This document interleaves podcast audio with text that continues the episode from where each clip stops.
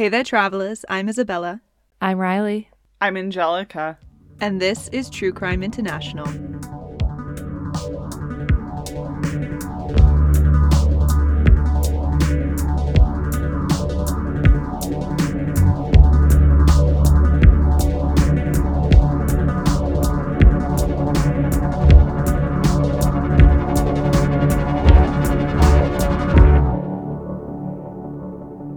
So, Isabella, where are you taking us to today? Today, we are going to my closet. This is my new recording location. So if I sound better, if you notice a difference in my audio, um, you're welcome. But for the case, we're going to Northern Ireland to uh, talk. We're going to talk about a case that has literally centuries of nuance behind it. Um, I was originally going to do this for our Patreon, but as I was researching, I realized that this should really be heard by more people, and we only have 10 people on our Patreon um, because it involves huge issues that are unfortunately still relevant today. So I wanted to do it for our main feed so that way more people could hear about it and learn about it uh, because we are seeing rumblings of some of the things we're going to be talking about today again. Uh, and today we're discussing the case of Lenny Murphy and the Shankill Butchers. Um, and this is our first ever gang of serial killers. The Shankill Butchers were a gang of serial killers in Northern Ireland. So, You know what kind of friend group I never want to be a part of? Serial killer friends. Like, Yeah. that's not my squad. Mm-mm. no, me neither. Um, if you guys start killing, I'm sorry, but I'm going to have to cut you off. Thank you. it's good. Now, in order for this case to make any sense at all, we really need to dive into some really deep cultural and historical context, which is obviously my favorite. We know this, like cultural and historical context. That is the name of the game for me with cases. Uh, and if you don't like cultural and historical context, uh, don't listen to my episodes. Uh, and if you don't like it and you're already listening to this, honestly, too bad. You really need to listen to it in this episode unless you're already pretty knowledgeable about the troubles. Um, then I'll give you a pass. But it, you like this case won't make any sense unless you know what the troubles are and what they meant for Ireland as a whole. Now, half of our listeners are from the US, so I'm going to start with the most basic of basics because we are seriously not taught this in school. I've always known it, but only because I am British. Uh, but Northern Ireland is part of Britain, not the Republic of Ireland. That's the whole separation. Britain is comprised of four countries England, Scotland, Wales, and Northern Ireland. England is the big guy because they're the ones that stole all the shit all over the world, just stole all the countries and fucked everything up. That was England. Um, and that's where my family's from, so clutch. the English are just real bastards, and I'm allowed to say this as an English person. the English just sucking has led to a lot of drama in the British Isles over the century. And I mean, to be honest, it's led to a lot of drama all over the world. Yep. Uh, but we're just focusing on the British Isles today, specifically the the island to the west, Ireland. Ireland as a whole, like as a whole thing, um, has been divided one way or another going as far back as the 12th century. Maybe not physically divided, uh, but in in one way or another, like culturally or religiously, it, there's always been some division. Um, for the sake of brevity, though, we're just going to concentrate on the events of the 20th century. I'm not going to drag you through, uh, what, seven, eight hundred years of nuance, 900 years? No, we, we don't have time for that today. Um, specifically, we're talking about the Troubles. This is what they're called, the Troubles. Um, there are official names for this conflict, but everyone just calls them the Troubles, and honestly, it's just such a British slash Irish name for a thing, and I really like it, so we're keeping it. It's the Troubles. The Troubles, to give the most basic of basic summaries, are the reason that Ireland is split up the way it is. It's why Northern Ireland is part of Britain and the rest of the island is its own country, the Republic of Ireland. The conflicts that made up the Troubles started in the late 1960s and stretched all the way into 1998. That's when they signed some peace agreements. It was considered to be a quote unquote low level war, which basically means that it had all of the characteristics of a full blown war, but with much less intensity and, generally speaking, much fewer casualties, although we'll get into the casualty count later. Most of the violence was in Northern Ireland, But the violence did spill over into England. There were attacks uh, in several English cities, but London mainly, obviously. Uh, there were also attacks across Ireland and some even in mainland Europe, which was surprising to me. I'm like, and I, I, I couldn't even, I didn't really see where that just said mainland Europe. So anyway, I believe you. yeah. the conflicts were very much political and basically dealt with this question Should Northern Ireland be part of Britain or Ireland? That's the conflict. Which country should Northern Ireland be a part of? What do you guys think when you hear that? I don't know. Ireland. Yeah, like it seems seems seems It's in the name. Like- it's, it's in the name. They share an island. Like Northern Ireland is the only country in Britain that is physically separated from the rest. Like England, Wales, and Scotland are all on the same island, and then Northern Ireland is, you know, over that way. It's to the west. Like it's it's it's on a completely different island. So they kind of gets forgotten about sometimes by uh, British people. It's kind of looked down upon. It's like it's quite literally an outsider. Um, and there there are people on both sides of this question who feel very strongly about these issues, about this issue, sorry. And those strong feelings led to some of the horrific violence committed, which I'll get to in a minute. And you might be thinking, as we said, well, Northern Ireland should be part of Ireland, right? Because, yeah, it makes sense. They share more history, more culture, and they're on the same damn island. Like, it's all in one place. Um, but there is one very important distinction between the two Irelands, and that is religion. The Republic of Ireland is largely Catholic, whereas Northern Ireland is largely Protestant. And there lies the root of the problem. If you watch documentaries about the Troubles, you'll often hear both sides referred to as the Catholics and the Protestants. And though religion is often mentioned when talking about the Troubles, it's really important to understand that this is so much more a political issue than it is a religious one. Like the specifics of the differences in, you know, Christian practices between the Catholics and the Protestants, like that doesn't really matter at all. It's it's the political thing. And um, when I say this traces back to the 12th century, that was the Norman conquests, and when Protestantism when Protestantism came to the British Isles, it never really took in Ireland except for in the north, and that's why uh, this divide has existed for so long. There are Catholics in Northern Ireland, um, but it's definitely a lot more Protestant than it is Catholic. In this conflict, the Irish Catholics were considered to be nationalists, and then the British Protestants were considered to be unionists. Unionists? Unionists. Unionists. Unionists or loyalists. Yeah, it's a difficult Hard. word. Unionists or loyalists. That, that that's what the Protestants were considered to be. Now, the fact that Northern Ireland is largely Protestant is the reason why so much of the conflict happened there as opposed to the other countries in the British Isles uh, or mainland Europe, as we briefly said. So hold on. I this is gonna sound very ignorant because well I am. I was raised very Catholic, Mm-hmm. so I don't know a ton about other religions Mm-hmm. because I haven't gotten to that part of my lifelong Self discovery. yeah. What are like the main? What is the? I mean, I know that the main difference, like the nationalists and the unionists, but like other differences within the religion. Does anyone know? I was raised non religious, so I, I genuinely don't know. Like, even though my family is from this part of the world, um, we're not a religious people personally.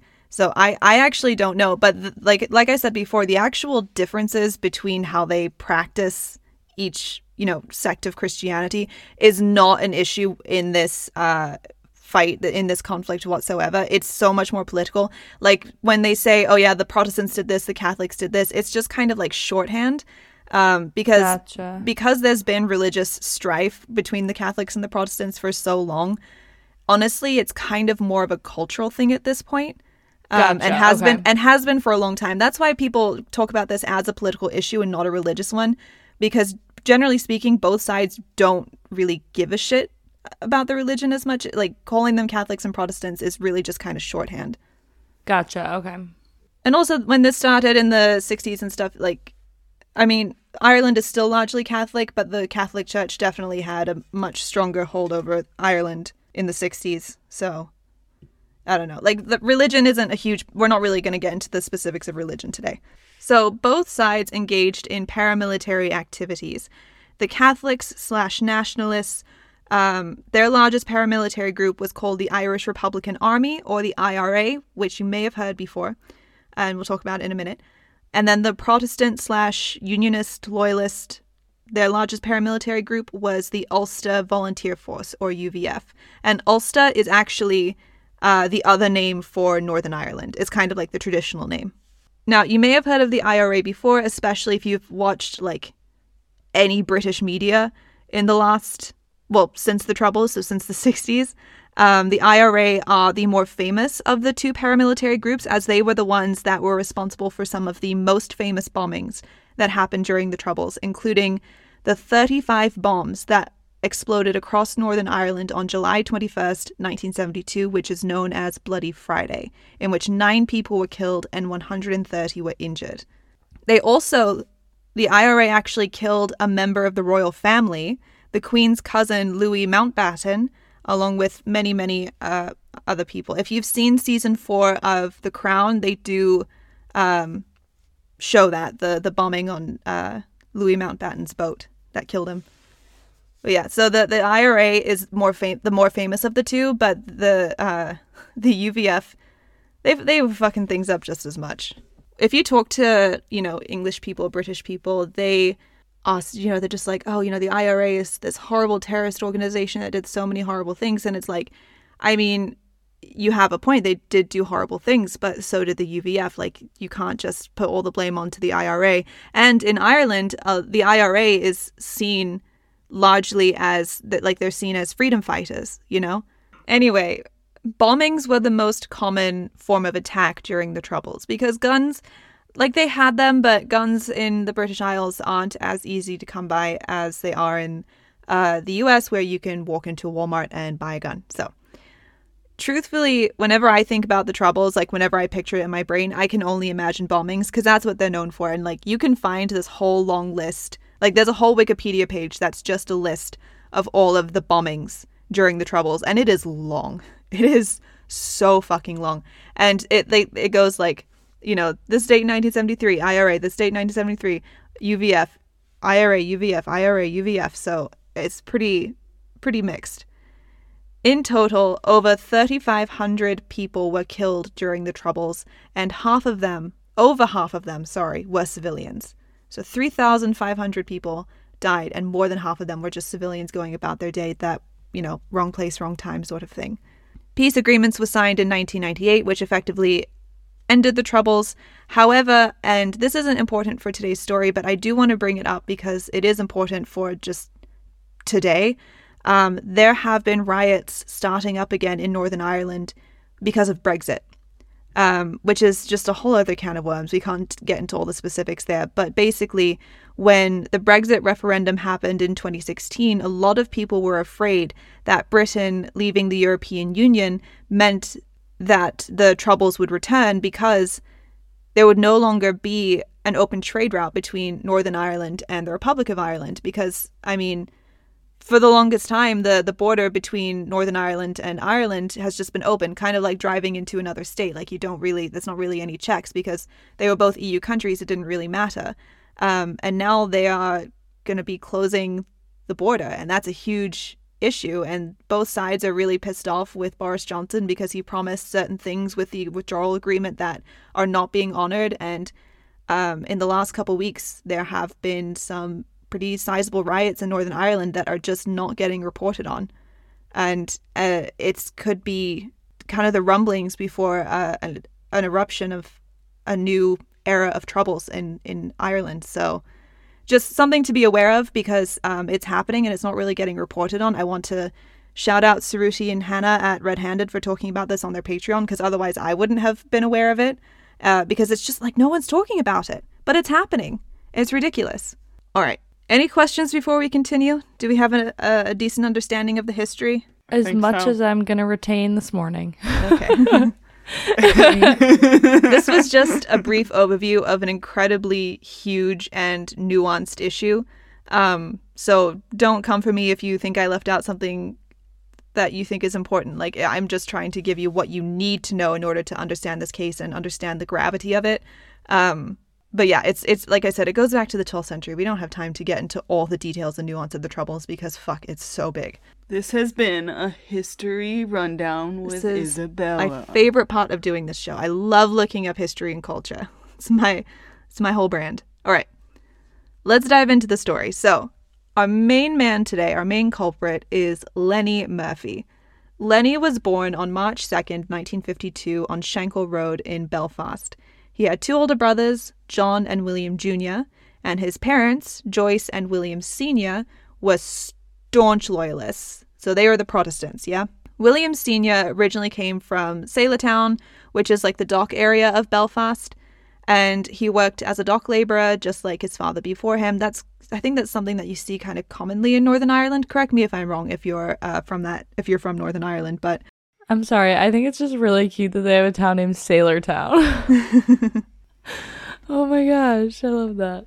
but I think it, I think it's really common for uh, families to like have a have a trade that gets passed down. So William met Joyce by the docks, and she was the one that was originally from the Shankill area. So, quick note about Shankill.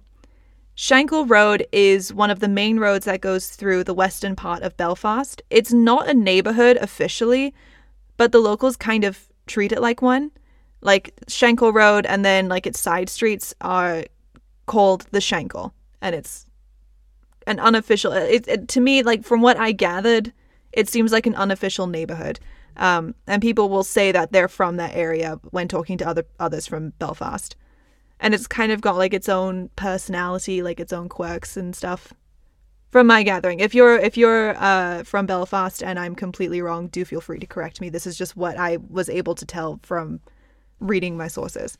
So, William Sr. and Joyce moved their family between the docks and the Shankill area several times, but they finally settled in Joyce's family home in Lower Shankill in 1957. Little Lenny was not a good kid. He was a shit. He went to Argyle Primary School, where he was known for brandishing knives at primary school. That's elementary school. Mm, Like this, he's a kid. And his brothers, his older brothers, would back him up. that's that's Oh. not- Mm, I'm not about him. No, runs in the family? Question mark. that sounds like my worst nightmare. I'm sorry. Little little fucking primary school boys brandishing knives at me. No, absolutely no, that sounds not. horrible. I worked briefly in a primary school, and honestly, like, I'm just not great with kids, like little kids, and I just I can't do it. It's not it's not for me. I was much better with teenagers, and I still don't even really like teenagers. His first conviction came when he was just 12 years old for theft, and the second he left school at 16, he joined the Ulster Volunteer Force, the UVF, and joined them in some rioting across Belfast in 1969. Quick side note leaving school at the age of 16 at this time was not uncommon. You were actually given the choice at 16 whether or not you wanted to continue education or leave. My dad did this. Um, and it's just it's normal. Like he wasn't a dropout because he was given this option. I don't think they do it anymore. I wouldn't think so. I, am pretty sure they don't do it anymore. I'm pretty sure it's uh, I'm pretty sure they do like the same thing that they do here in in Spain, whereas like you can either choose to further education as like pre-university, or you can go into like different trade schools. Oh, in the U.S., you are technically legally allowed to drop out at 16. I'm pretty sure, um, but you're not like given the option. It's just like for someone who wants to drop out, they research and find out that at the age of 16 you can legally do so. Yeah. Uh, In the UK, you were told like, okay, you can either keep school, keep doing school, or you can go. And so some some people decided to go. My dad left school at 16 and then got an internship at a a, a shipyard and learned how to repair ships. oh, nice. Yeah. Cool. My dad is a very handy person. What? I said cool flex, Neil. Okay, so fun fact about Lenny. His first name was actually Hugh. His name was Hugh Leonard Thompson Murphy. However, he didn't go by Hugh because the name Hugh Murphy sounded far too Catholic and he just did not want to be associated with those dirty Catholics, obviously. Um, he hated that his name sounded so darn Catholic, and Belfast journalist Martin Dillon speculates in his book, which is just called The Shankill Butchers, that Lenny's super Catholic sounding name contributed to his extremely bigoted opinions and behaviors towards them. Like, imagine being so bigoted and ignorant that your own name spawns hatred for other people. And also, I feel like it was kind of common to not like go by your name. Also, that just sounds like a personal problem that he needed to deal with, not like Right? Jesus. So after Lenny left school and was part of the UVF, he had a pretty steady gig as a shop assistant. I wrote shot assistant, uh, but I meant shop assistant in Belfast. Uh, and in the early 70s, he started to dress and act pretty flashy. Uh, he wore clothes that definitely would have been more expensive than what he could afford from his shop assistant salary. He drank heavily, and he had like a steady rotating door of female suitors coming over. Um, and so it's safe to say that the money, his like the money that he got to fund his flamboyant lifestyle, came from less than honest means. Seems about right with this man. Mm-hmm. Lenny's bigoted beliefs and involvement in the UVF led him down such a horrific life of crime that he and his gang be- became the most prolific group of serial killers in UK history. And the UK is not short of serial killers. So, Bitch Boy Lenny was involved with the tortures and murders of four Catholics in 1972 when he was just 20 years old. Like, he you're a, you're a baby at 20 i say that as someone that's 24 and i feel old as shit but i mean uh, come on you're you're a baby when you're 20 um he wasn't tried for those crimes though. He was tried along with his friend mervyn connor for the murder of a man named william edward pavis a protestant who was believed to be selling weapons to the ira so in their eyes just an utter traitor and coward. Earlier, earlier on the day that he was murdered, Pavis had gone bird shooting with a Catholic priest, something that the loyalists were like, "Uh, uh man, can't be doing that." The- the- Like to them, that's the worst thing you could possibly do. Pavis was threatened repeatedly, like he was essentially given warnings repeatedly, but he was finally murdered in his home on September 28th, 1972. Lenny and Connor were both arrested and identified by witnesses in a lineup. So they weren't even like trying to be cautious. No, and you'll see this you'll see even more of that later. Like the the caution was really just not there. Belfast police made a huge mistake with these two though, as they were kept in jail together while they awaited their trial, which wasn't set until June 1973. And in April of that year, Connor was found dead in the cell after having ingested cyanide. He left a suicide note in which he took full The hell did he responsibility. get cyanide? I have no idea. He left a suicide note in which he took full responsibility for the murder and completely exonerated Lenny. Tis sus. So what you're t- what I'm hearing is that Lenny killed Connor. That's what I'm hearing. Arranged something. I, because I do not believe that Connor was this loyal to Lenny. I don't know. No, me neither. I guess maybe if he was like a really charismatic dude, but like In descriptions of Lenny, no one ever really like n- nowhere did I see Lenny described as charismatic. so he just killed this man. He could have been. Um, the most like the the most specific description I saw I read of him said that he was, uh, just kind of like an average dude. But maybe he was, maybe when he maybe he knew when to turn on the charisma. I'm not Yeah. sure. But if Connor's death was nefarious, it didn't matter because Lenny still stood trial in June of 1973. However, he was acquitted of any wrongdoing for Pavis's murder, and the reason is so stupid. You remember the lineup in which he was identified? yeah. Well, just before it, he caused uh like kerfuffle and snuck out of the lineup only to be put back in after things calmed down. But because that happened and like things got messed up for a minute, um, the witnesses that were the prosecution's like they, like it was the entire basis for their case were completely rendered useless. That's fucked up. So Lenny, he wasn't let go immediately, right?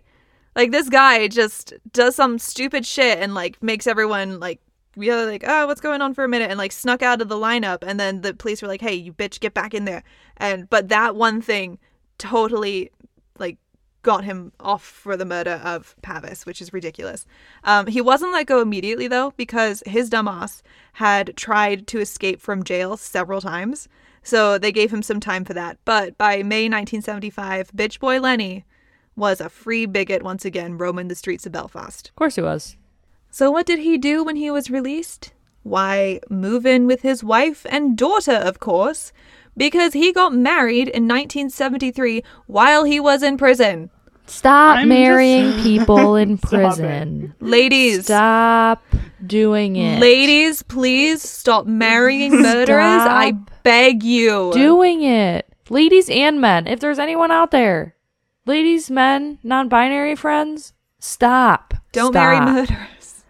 For fuck's Stop sake. marrying men in prison, women in prison, Also, non binary yeah, people in yeah, prison. Specifically for if they're in there for murder. murder. You, you boys in there on some dr- on some weed charges, whatever. Murder? Stop. Stop. Also, very, very proven murder. Like, Although technically, technically, Lenny wasn't in prison for murder. He was in prison because he tried to escape jail. Anyway, they moved to Upper Shankill, which was not too far from his parents' place, um, their new place. But as you can probably imagine, Lenny wasn't the best husband and father, and he spent he spent an awful lot of time binge drinking at the local pubs while just waxing lyrical about how much he hated the fucking Catholics. Bring it on, Lenny. Bring it on. Riley's like, I'm not even that Catholic, but I will end you. it's not even about religion anymore. I just fucking hate you, Lenny. yeah. Oh, he's no. the worst. He's the worst. So it was at these pubs that he started putting together his own little paramilitary group of bigoted assholes. It started with his brothers. So his brothers just always backing him up through the horrible shit. And I'm so surprised that Lenny's the youngest, you know? This seems like some older brother stuff. I guess like, middle I guess child maybe, shit. Maybe, maybe, maybe he just like maybe his parents like the older brothers better or something, and he just really he felt frustrated by that. I don't know. I I'm don't, not I don't, speaking I don't know the from family dynamic. experience or anything. So it started with his brothers, but the gang grew. It didn't take it. ta- it didn't take it long to grow to over twenty men, which like that's a lot. That's a lot of bigoted Yeah. assholes. I'm not going to talk about all of them because I don't care enough. I'm not going to name all the bigots. I'm, I'm, not- I'm not going to waste your time like that. Um, but the two you really need to know for the story, and especially the first one, uh, were Lenny's sergeants, quote unquote sergeants. Um, and it was a man named William Moore and then Bobby Bates, but Bobby Bates went by the nickname Basher. Like, and it, this is an example of the nicknames I was talking about earlier. A lot of people have nicknames like that. Uh, there was also Sam McAllister, who we will talk about a bit as well, uh, and he was just like he was just a big dude, so he was used just to like scare people more than anything. I think these were just not great guys. So Moore is really important. He was extremely integral for to, for what they ended up doing. Moore had a taxi. Um, a lot of taxis in Belfast were like retired London black cabs, and Moore had one. Uh, and they would use the taxi to abduct people. Uh, and also, Moore had once worked at a butcher shop and stole a bunch of knives and meat cleavers. And uh, I don't like that. No, don't like that at all. and those were also used in the murders. Mm, I don't like that. I don't That's like all. it. That's all. Um, I will talk about the murders. I'll get into like the the meat cleaver and taxi murders in in a bit, but just give me a sec. So, one of the gang's first hits was a warehouse, uh, which they raided on October second, nineteen seventy five. They originally went there just to steal stuff, but while they were there, uh, like in the middle of the robbery that they were committing, they learned that the four employees that were there were all Catholic. Uh, it was two men and two women, and Murphy shot three of them and then ordered one of the accomplices to kill the fourth. They all died. Oh god, that was a really the unfortunate time and place to be a Catholic. Seriously. Also, like, what are the odds? What are the odds? Yeah, I mean, maybe That's really freaking sad. it's it's possible that they knew um, or maybe had suspicions because there were like Catholic areas of Belfast, uh, which I'll talk about more specifically a bit later. But it is possible that maybe they had like an inclination that the people there could be Catholic, or I mean, it could have just been horrible fucking timing, uh, like ro- seriously wrong place, wrong time for those people. Um, but yeah. Yeah. On November 24th of that same year, Lenny and his gang began what would become their MO for many of their killings. They started going out at night, basically hunting for Catholics. Uh, and you may be wondering how they could possibly identify a Catholic just by looking at them. And this is actually important. Uh, and this is what I was just talking about. Uh, you remember that there is a significant Catholic community in Belfast. Um, well, around the Shankill area specifically, there was like a patchwork of Catholic and Protestant areas. So if you knew the Shankill well, uh, you knew where the Catholics lived. So they would stalk the more Catholic streets, find victims, and just kind of take their chances. That's so fucked up. Oh my god. The first victim killed in this way was a 34 year old man named Francis Crossan, who was indeed Catholic. Lenny Moore and two other gang members were in the taxi when they spotted Crossan and pulled up alongside him. Lenny got out and jumped him, hitting him over the head with a wheel brace uh, before he was forced into the taxi by the two other gang members. Crossan was taken back to the Shankill where he was brutally beaten and tortured before Lenny stuck him in a back alley and slit his throat almost to the spine with one of Moore's butcher knives. Oh my god. Oh man. Ooh. No. Mm-hmm. No, absolutely not. Crossan was the first to be murdered in this way. There would be several other victims killed like this, and that's just that's not the way to go, man. No, absolutely No. not. So, uh, there were three men killed in this way, kind of at the beginning.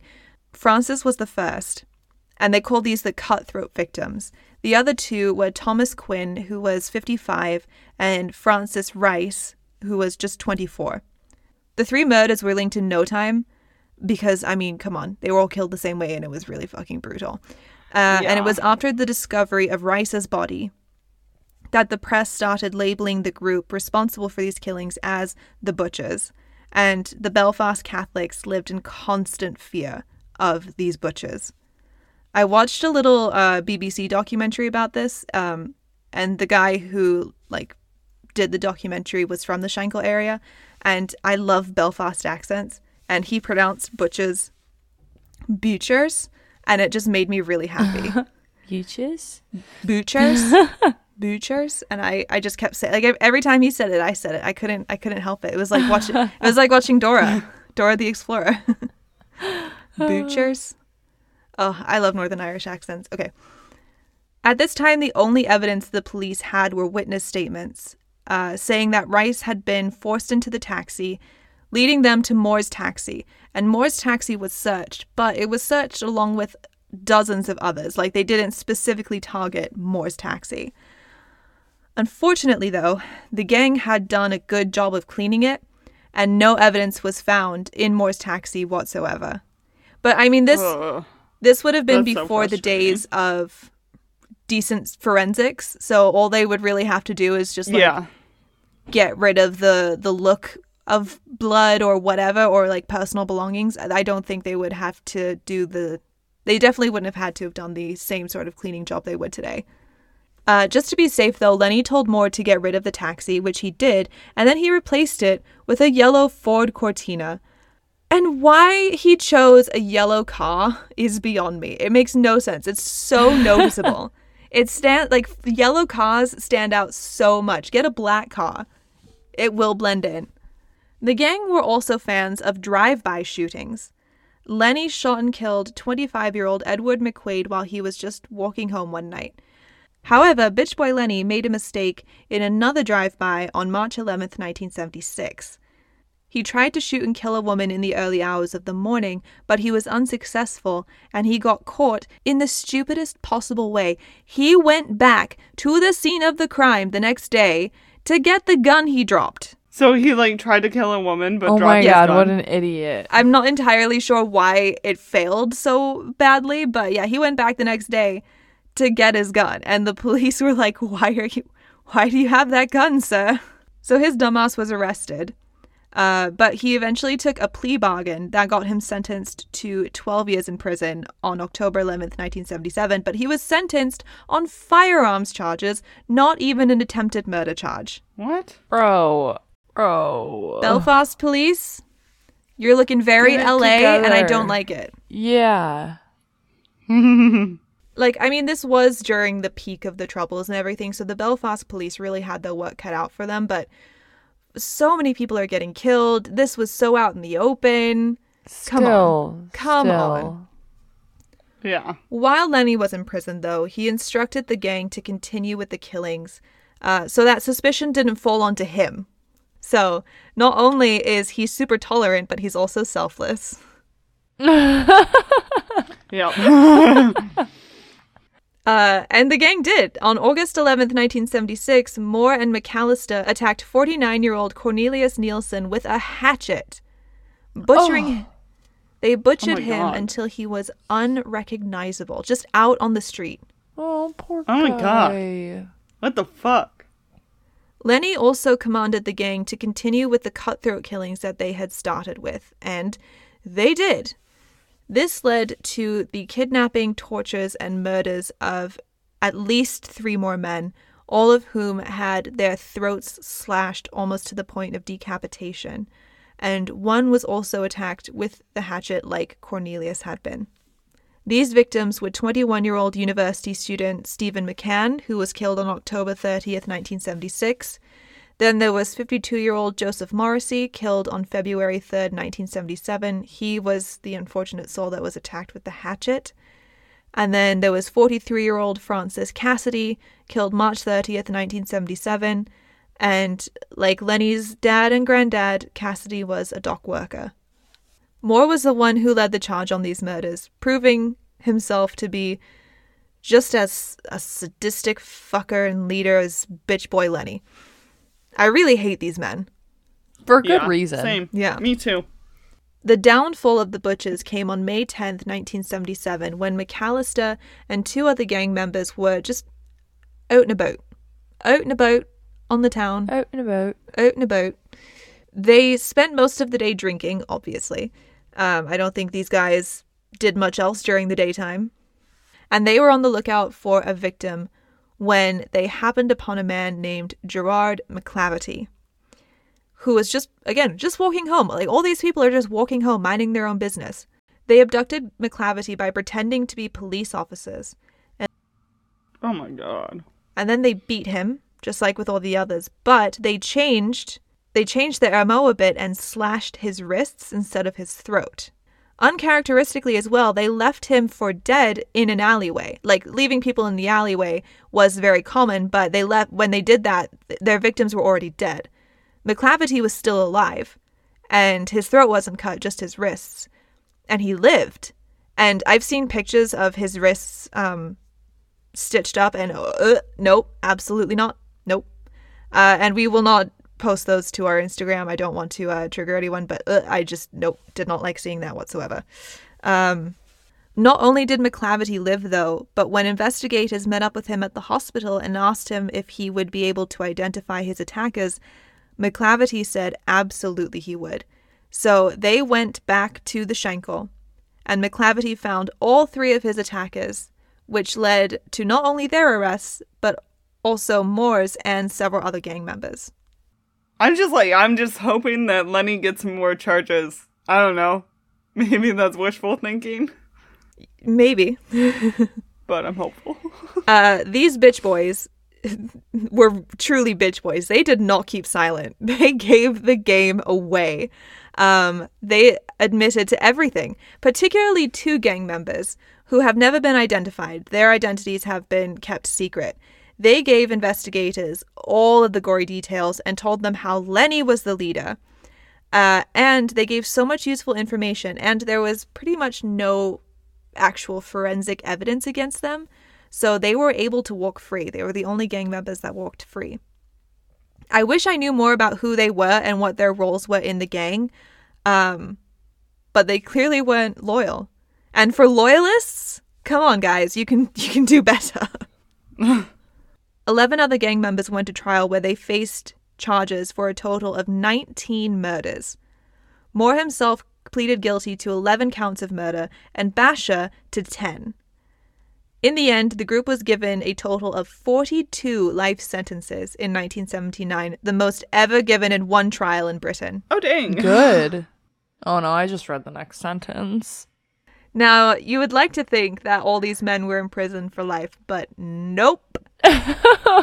There's no justice in this world. They all got out of prison, all of them. What How do the you get out of prison with 42 life sentences? Yeah, they all got out at varying times, but they were eventually all released. This is worse.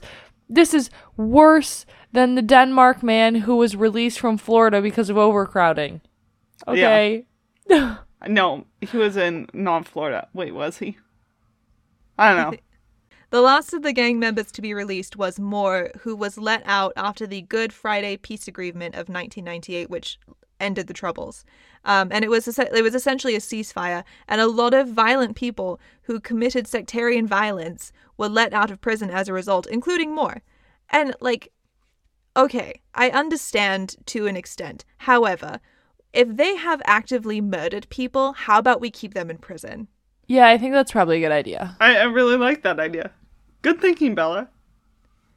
Good Let's thinking. get back to let's get back to Lenny though. We've strayed a little far from Lenny. uh, because he was already in prison under a under a plea agreement, he didn't face any charges relating to the murders that he and his gang committed. So he was released from prison in July 1982. What the fuck? Unlike the previous time he was released, he didn't go home to his wife and daughter because uh, while he was in prison for the second time, she divorced his ass. And good for you, girl. And thankfully, he didn't get remarried again in prison because Mm, for sure. Lenny learnt nothing during his time in prison, uh, or I'm from watching shocked. his whole gang be taken down, and he slipped right back into his old ways. Like nothing happened, like no time had passed. He killed at least four people in as many months upon his release, including a partially disabled man whom he beat to death. Lenny, it's time to go. It's time to go. He also shot a man who was selling him a car, and he shot him because the man demanded uh, like payment in full. What the fuck? Yeah, Well, you are buying a car, Lenny. I'm not sure if you've ever done that before. but, But you, you do have to have to take pay money. you have to give them all the money. Um, Lenny also killed a UVF soldier for allegedly being an, infor- an informant, but I don't know how much evidence he had for that. And I mean, the the man was just off his fucking rocker. He also he also tried his hand at extortion, but I don't. He wasn't slick enough for that. He found very little success no, there. I don't think he was much of a smooth talker. That's why he just killed people. In October 1982, Lenny and some other guys kidnapped and tortured a Catholic man in Lenny's own house. And even though the victim's blood and teeth were all over Lenny's place, and even though Lenny was arrested for the crime, he was still somehow released. And What the I- fuck? I, d- I don't know Dude, how the fuck that was allowed. I don't know how that was allowed. No idea. But the Belfast police, they really fucked this up. Yeah, you fucked that one good. Yeah. Now, the UVF were not a great organization, just like the IRA. They are as bad as each other. But they weren't so far gone that they were just complete fucking evil. And Lenny was just a complete liability to their cause. And they were just like, Lenny was just not what they were trying to represent, you know? And he had to go. That's why on November 16th, 1982, no one was surprised when two IRA gunmen opened fire on him while he was outside his girlfriend's house. More than 20 rounds went into Lenny, and he died pretty much instantly just there on the street. Holy crap. The IRA claimed the attack right away, and there was absolutely no retaliation from the UVF because, well, who do you think gave the IRA the information on Lenny's habits and whereabouts and movements and stuff? No one wanted to claim him, and I don't blame them. but here's the thing like uh it was very much under the table all of that information and and it's not like confirmed but like everywhere i saw it mentioned it was just like a wink wink sort of thing you know Yeah. I wish i could say that no one cared that he had been killed and that he just faded from memory but that's just not the case. Um, lenny's funeral was huge. He had a huge funeral. He was basically given a full-blown military like a soldier's funeral complete with soldiers in uniform like uvf soldiers uh, that fired three shots over his coffin in, out of respect. And his tombstone even read here lies a soldier Shut the fuck up. no. Uh, right Your life's a serial killer. Yeah. You will be happy to know, though, that the tombstone was smashed to bits by some people in 1989. good, so, good, good, good, good. That's what we like to hear. Um, Moore just so we have a closing for his story. He died in 2009 of a heart attack, and he was also given uh, a soldier's funeral. Now, I don't. I don't want to end this episode by talking about the bad guys. I want to talk about the victims. I named some of the victims of the Shankill bitches, but not all of them. So I just want to take a moment here to read the full list of names so that way they all get the acknowledgement that they deserve. Marie McGrattan, age 47. Francis Donnelly, age 35. Gerard Grogan, age 18. Thomas Osborne, age 18. These were the four that were killed at the warehouse, the very first victims. Francis Crossan, age 34. Noel Shaw, age 19. Edward McQuaid, age 25. Thomas Quinn, age 55. Archibald Hanna, age 51. Raymond Carlyle, age 27. Francis Rice, age 24. Cornelius Neeson, age 49. Stephen McCann, age 20. Thomas Easton, age 22. James Moorhead, age 30. Joseph Morrissey, age 52. Francis Cassidy, age 43. Kevin McMiniman, age 7. Gerard McClavity, but he lived, so no age. Norman Maxwell, age 33. James Galway, age 33. Brian Smith, with a Y, not an I, age 30. Joseph Donegan, age 48. And that's it. That is the story of the Shankill Butchers and some uh, really important information on Northern Ireland. Uh, if you'd like to see pictures of this case, you can come over to our social media. It's at True Crime INTL on Instagram, or we have a Facebook group that's just True Crime International, where I really enjoy posting memes. So come hang out with me and enjoy some memes. Um, if you're listening to us on Apple Podcasts, we would really appreciate it if you would leave us a five star review. It helps to boost the show, helps more people find it, and it just makes us really, really happy. Um, and if you have an extra $5 a month and you are craving extra content, we do have a Patreon. Uh, it's just one level for that $5 where we put out at least three bonus pieces of content a month, and we've got a pretty nice backlog over there now. So it's a, it's a good time to, uh, to join our Patreon. And uh, I think that's it. I think that's all I've got for everyone today. Kind of a bummer of a case. Yeah, that's that's not great.